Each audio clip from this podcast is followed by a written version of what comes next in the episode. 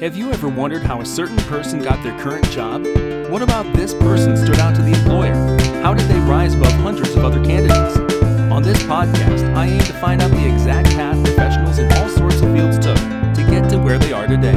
It's wow, how'd you get that job? Growing up in rural South Dakota, I was pretty accustomed to the hunting scene. Though I haven't fired a gun in almost 20 years and absolutely would not trust myself handling a gun today, there was a time in my life where I thought hunting was pretty dang cool.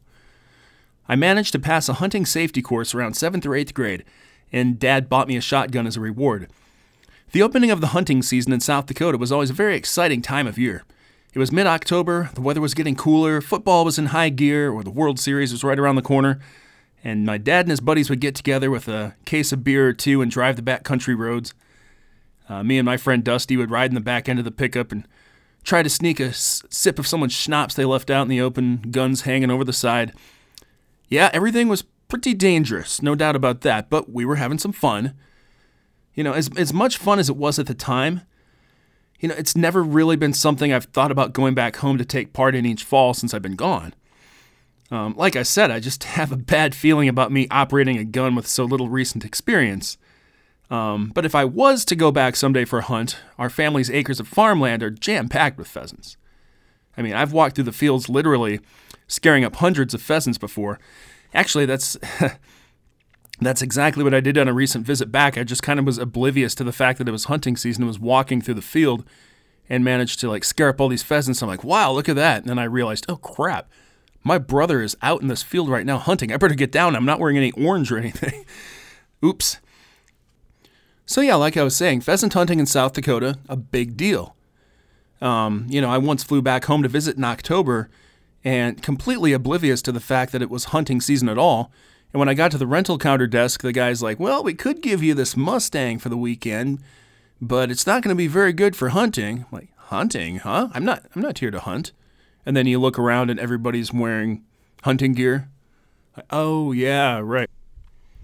You know, in South Dakota, it's not at all unusual to hear about celebrities or pro athletes renting somebody's land.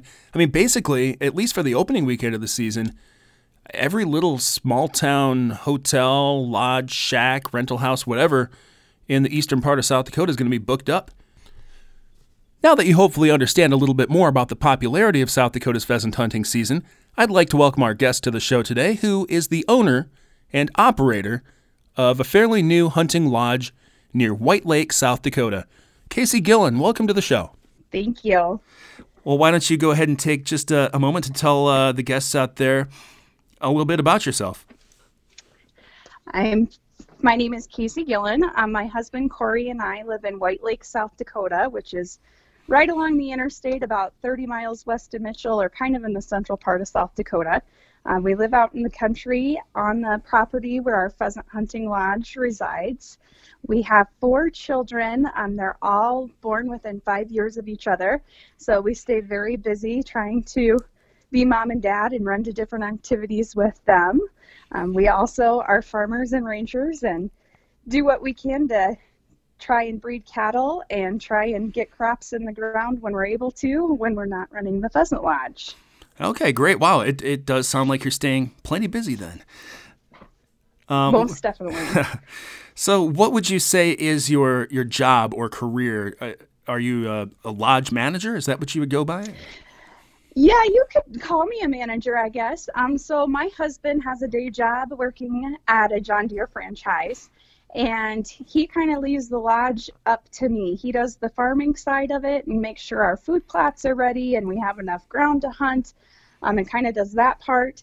My day to day looks more like the person who talks to all of the customers, responds to the emails, updates the website. Um, so together we own the lodge. He does the back end work and I do the front end work. Okay, great. So tell us about this lodge. Um, where did this idea come from? Well, actually, after we had gotten married and we started our family, um, we had three kids at the time.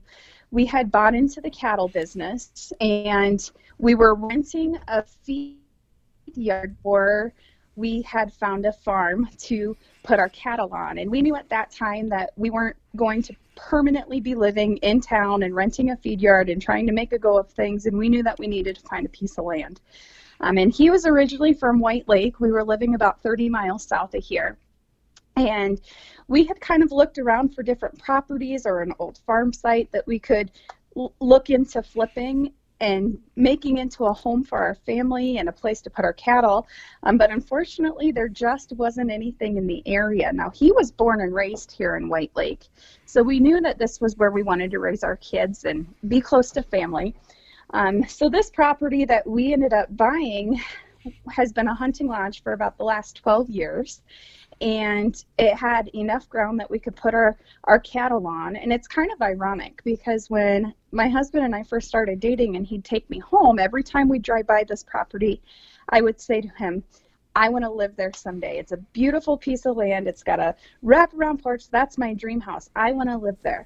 Now, I'm percent sure that I ever had intentions of running a pheasant lodge. Um, we we both grew up in hunting families, and when we were dating, we would hunt. Once we were married, that kind of slowed down a little bit because we had kids.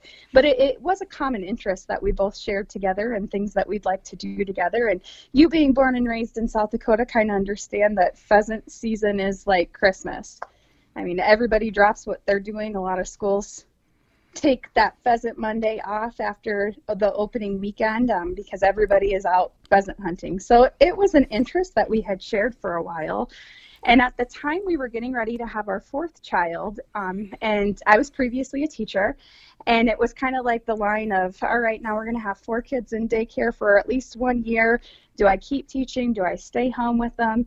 And one day, I randomly said to to Cory, I said, you know, we could we could buy that property, we could put our cattle there, and I could continue to run the pheasant business because then I won't just be staying at home. Um, I have a master's degree in administration for education, and I just feel terrible not using my my degree that I went to college to use, but this would give me something constructive to do part time throughout the year. Still meet people, still work with people, um, but just maybe in a little bit different of a, of a way than what I had originally planned when I had finished that degree. Um, so we ended up looking into the property a little bit and looking into what all it would take to run a pheasant business. And I, I believe since we were both so passionate about pheasant hunting before we decided to buy the business, that it really has turned into a fun activity for us more than work. And and really that's kind of in a nutshell how it all came together. So tell me about this property here. You live on it, and then there must be some other structures for the uh, hunters to rent out and stay on the lands. There is. So there, the house that was homesteaded about hundred years ago, um, and that sits up close to the road. And then a little bit further back, in 1997, a person who was trying to get the lodge started ended up building a newer house um, and then there is another building that has about a dozen dog kennels for hunting guests to bring their dogs to. And then we actually have two hunting lodges that sit down to the south side of our property here in the yard. And one lodge used to be a Quonset, so it's kind of got that hoop barn shape. And then the inside of it is completely overhauled um, and turned into 21 beds. I think it's divided up into about seven different bedrooms and a pool. We have a big living area with a pool table and a great, nice big TV, and we're going to put a bar in there this year um, and a couple bathrooms, obviously. And then the other lodge actually to be barns, the gable-shaped roof, and 40, 50 years ago, they had animals in there, and that building has since then been well and they put in a nice big commercial kitchen and in the dining room for all the guests to eat together. Um, and we can sleep about 20 people in that room. So when the season's actually up and going if we're at capacity we have over 40 guests at one time. Oh wow. Are they uh, when you say like 21 people in one room do, do a large group of 21 people all come together or, or is it like three or four here and you kind of mix and match them together that's actually a really great question because when a lot of people book a hunt, they think they have to have a large group that they all have to come with. And we're kind of unique in that sense where we take small groups and put them together with other small groups. um, because when you are pheasant hunting, you need a group of about 14 to 18 people to adequately fill a strip is what we call we do the block and drive style of hunting. Um, and if you don't have enough people in your group those pheasants will run right beside you and you'll miss them. You'll you won't even know that they're two feet away from you because they're really sneaky. Um, so we always put smaller groups together or if we have a large group that wants to hunt by themselves and they have enough people to fill those strips we will take large groups as well. I assume that pheasants are plentiful out there right? You never have to worry about the hunters not having anything to hunt that is correct. We've got plenty of pheasants running around. In fact, I can usually look out my back window right around six, seven o'clock, and I I have a handful of them in my yard every night. They're literally everywhere. Yeah, South Dakota is certainly known for that. Um, and then I assume the hunters will bring their pheasants back to your lodge, and you have a place for them to, uh, you know, do what they want with them, store them, or clean them, or whatever. Right. So we have full guided hunts, um, and our guides always carry their birds in the field, and our guides will run their dogs if they don't have dogs. Some people do, some people don't. Um, we do allow people to bring their own dogs. Otherwise, we are a full service lodge. Um, we're fully inclusive, inclusive except for your transportation. Once you get to us, then we're going to take care of your transportation the rest of the way your license and your ammo. Um, we'll clean the birds, we'll package them, we'll freeze them. We encourage people to bring a cooler or something to put them in um, if they wish to take their birds home with them after they shoot. Shoot them and, and we'll get them good and frozen and solid before they leave. But we do have somebody who will clean the birds for for them. So, does somebody who wants to come and stay here have to demonstrate that they know how to operate a firearm safely no, most states require you to take like a hunter safety class before you're even eligible to get a license. Now, out of state hunters, if they have a hunting license in their state, then they would be able to get one here in South Dakota as well. Um, and really, we don't run into anybody who wants to come and go hunting and and not know how to mm. fire a firearm. Yeah, I suppose that's true. So I, I, imagine you don't necessarily have any formal education in running a lodge. This is something that you kind of learn as you go, right? Very much so. Um, we were very, very fortunate when we decided to buy this property that the previous owner, who had been running it for the last 10 years, came up during the pheasant hunting season and kind of walked us through the steps of what we would need to do and transition it over to us and that was not only good for us as new business owners, but it was really good for our clientele to see that we were all working together because we didn't want their experience to change. We wanted it to stay the same or get better. Um, so I do still once in a while bounce ideas off of the previous owner, and he's always open and willing to listening or answering any questions he can about anything that may pop up. So, for someone out there who thinks, like, wow, this sounds like a, a really cool thing, owning and operating a hunting lodge, um, I'm sure there's some parts of it, like on the back end, there must be something like with insurance or loans and that kind of stuff that this uh, background stuff that's very technical and not so much fun part of the job. Yes, um, there there is always that. Unfortunately, because you're dealing with firearms, the insurance that we carry is very high. Um, so that's one of our largest expenses. Um, and then, just like you had said, you're a commercial business, so you're going through commercial loans. We had to put together a business plan and prove that we were going to be able to make money and make this a go. Um, but it's it's definitely been worth it for us to to take over the hunting lodge.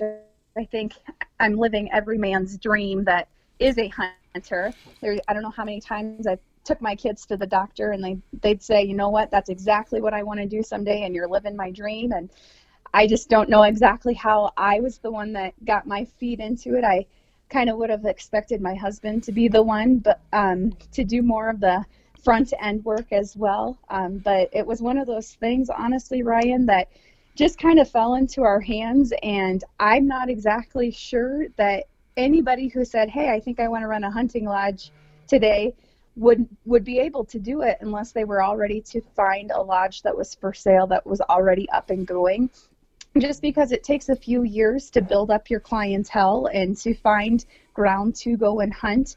Um, so there is quite the process that goes into it. Yeah, I've always, th- you know, once I thought to myself, man, if I ever win the lottery, that'd be a really cool thing to do. It'd be like go and build a hunting lodge somewhere back near my my hometown of Carpenter, South Dakota. But I guess you don't necessarily have to win the lottery to do that. You just have to, you know, get a get that business loan and and kind of go from there. Yep. The biggest part or the biggest obstacle that we have um, is getting our name out and letting people know that hey, we are a, a pheasant hunting lodge here in South Dakota. We are accepting new clients. We do have room yet this season here in the fall of 2019 um, because there's really no great way to advertise other than social media and word of mouth. Right. Do you uh, do you go through and set up profiles on places like TripAdvisor or things like that to get the word out? Um, we have done some stuff like that, um, and those get a little tricky because you'd have to have so many people review their stays in order for you to continue to reach out on on those type of websites. Um, we have gone down to a few different outdoor expos this spring. We went down to Charleston, South Carolina, and sat up and visited with people about what all we offer here in South Dakota to go pheasant hunting. And we've had more luck doing outdoor shows like that one than we have, you know, running ads in hunting magazines or anything along those lines. Maybe uh, maybe a podcast will help get the word out.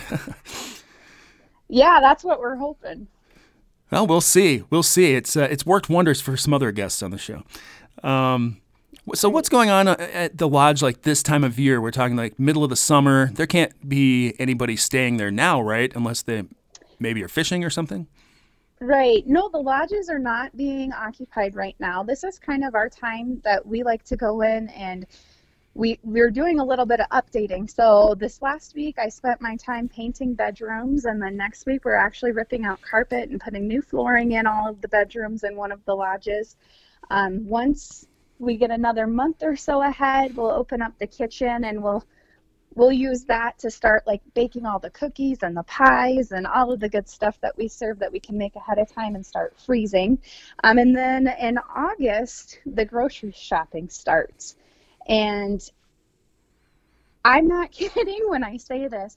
I'll probably make 10 trips to Sioux Falls to go to Costco, to go to Sam's Club, or or wherever it is that we get our groceries from, um, that is sitting on a shelf that we can start stocking the kitchen with now. Um, because we feed, you know, up to 40 people at a time, plus our staff. So it's right around 50 people is who our cook will cook for at one time, and she cooks three meals a day. So we do go through quite a bit of groceries, and it is a chore and a half trying to get all of the groceries to us. Yeah, it's not like there's any uh, major cities around. That must be a, a huge pain. yes, I don't mind it a whole lot because it does, you know, get me out of the house when I stay home with the kids the other part of the year. It does give me a chance to like start getting out of the house, start getting things like up and going and in the swing of things a little bit. Um, and the grocery shopping usually starts in September. And like I was saying, it takes about seven to ten trips to Sioux Falls before we have our kitchen restocked to get us through this the season mm. of just you know, your shelf products. Yeah, that's definitely one of the things I did not think about when uh, preparing this interview. Is like, oh yeah, where does the food come from? It's not all pheasant meat. no, and you know when we only operate for about two to three months out of the year, um, it doesn't really pay to try and order stuff off of a truck. It's just easier to go and get what we need when we need it, and and then just have it for the year. Um, I I do get some pretty funny looks when I go to Costco, for example, one of the places we go, and uh, I'll I'll fill up a cart and I'll take it up to the front and I'll ask them to hold it and then I'll do the same thing and I'll check out at Costco, you know, with five six thousand dollars worth of groceries and I'll have about ten carts of groceries to load up and pack as much in, into my suburban as I can. Wow. So. have you ever thought about expanding into like deer hunting season or fishing season or anything like that? Maybe in the future. You know, we have talked about it a little bit. Um, At this time, I think we're going to keep our primary focus on pheasants just because the ground that we hunt um, and when we walk through it and whatnot, we leave too much scent around to have a good deer hunt. Um, and with pheasant hunting, I can guarantee that whoever hunting with us will see pheasant. So I don't feel bad about taking them pheasant hunting where I can take somebody deer hunting and I can't guarantee if a deer is going to walk by them in a stand or not. Right. Um, so it's a lot easier to keep customers happy when you can guarantee what they're doing will be there. Yeah, definitely. Uh, what kind of skills do you think it takes to do your job? What kind of personality traits? You know, from my front end of it, um, I do all of the visiting with customers. So I definitely need to be organized with who I'm talking with and be open to talking with people from different parts of the United States. Sometimes it's, it's really hard for me, being a Midwesterner, to talk to some clientele that comes from the deep South just because their accent is thick. So you really have to be able to focus on your conversation and really listen to what people are talking about. Um, you also have to be very interested in what's going on in other people's lives all year round because a lot of our clientele that comes one year will come year after year after year and they really don't stay clientele. They kind of become more friends or family members to you. And they're you know they're sending me emails or asking for pictures of the kids and wanting to know what's going on in our lives. And I love that part about my job is being able to talk to them and build up relationships year round. Um, the other thing that you know is going to make you a good lodge owner is we have four different hunting dogs and even though they're used to three months out of the year they're still part of our family for the full 12 months of the year so i am constantly working and trying to train our dogs and keep them in shape um, and and do anything i can do to make the dogs be at the top of their game. Um, and that's kind of a year round duty for me as well. I never imagined, Ryan, that I would be guiding pheasant hunters, but as a business owner, you do what you are required or need to do and fill in in the gaps where you need to running my, my dogs out in the field. Other days I'm helping in the kitchen cook food. Other days I'm, you know, cleaning the toilets while the guys are out hunting to ensure that they're going to have a nice place to come back to that's clean. Um, and so you really kind of do a little bit of everything. So I guess one characteristic where I'm going with all of that is you have to be open and willing to do anything and everything um, because it is your business. You might be required to do any of the duties that go along with it. And you mentioned some of the the things about your job that you love, the visiting with customers and all. Is there any? Is there a downside to the job? Is there any particular part of it that's uh, really tricky or something you just don't like about this? It really doesn't even feel like a job because we enjoy doing it so much. If I was to pick a downside, um, when it gets to be negative 30 for a full week straight and you have your dogs that are sitting in their kennels or our dogs are our family they come in our house at times and and you know that they just need to get outside and they need to run it's really really hard on them to have some of those extreme temperatures um, but that would be mean really nitpicking here's a downfall about my job. I i don't mind that part near as much as probably do. Yeah. Okay well eh, this it, you, you sold me. This sounds like a career i would love to have. Sounds like a great time. Um, uh, you know, I'll definitely give you an opportunity to uh, get the word out there a little bit if anybody wants to try to uh, contact you and, and learn more about your business. Great, I appreciate that. We are still here for this fall, um, and we start 2020 bookings come January. Oh, I said, uh, where can your uh, where can people find you online? Online, we have a website. It's called WhiteLakeHuntingLodge.com or you can email me at gillen at whitelakehuntinglodge.com. We also have a Facebook page underneath the White Lake Hunting Lodge. Okay, great. Well, if anybody out there is interested in a, a hunting trip, this sounds like a blast. Um, Kaci, thank you so much for joining us today. Thank you, Ryan, for taking the time to hear a little bit more about our industry. Well, thanks again to Kaci for joining us here on Wow, How'd You Get That Job? Now that you know how to become a hunting lodge owner and operator, what will you do? Will you move to South Dakota and open up your own lodge? Sounds like fun to me. Thanks for listening to Wow, How'd You get that job?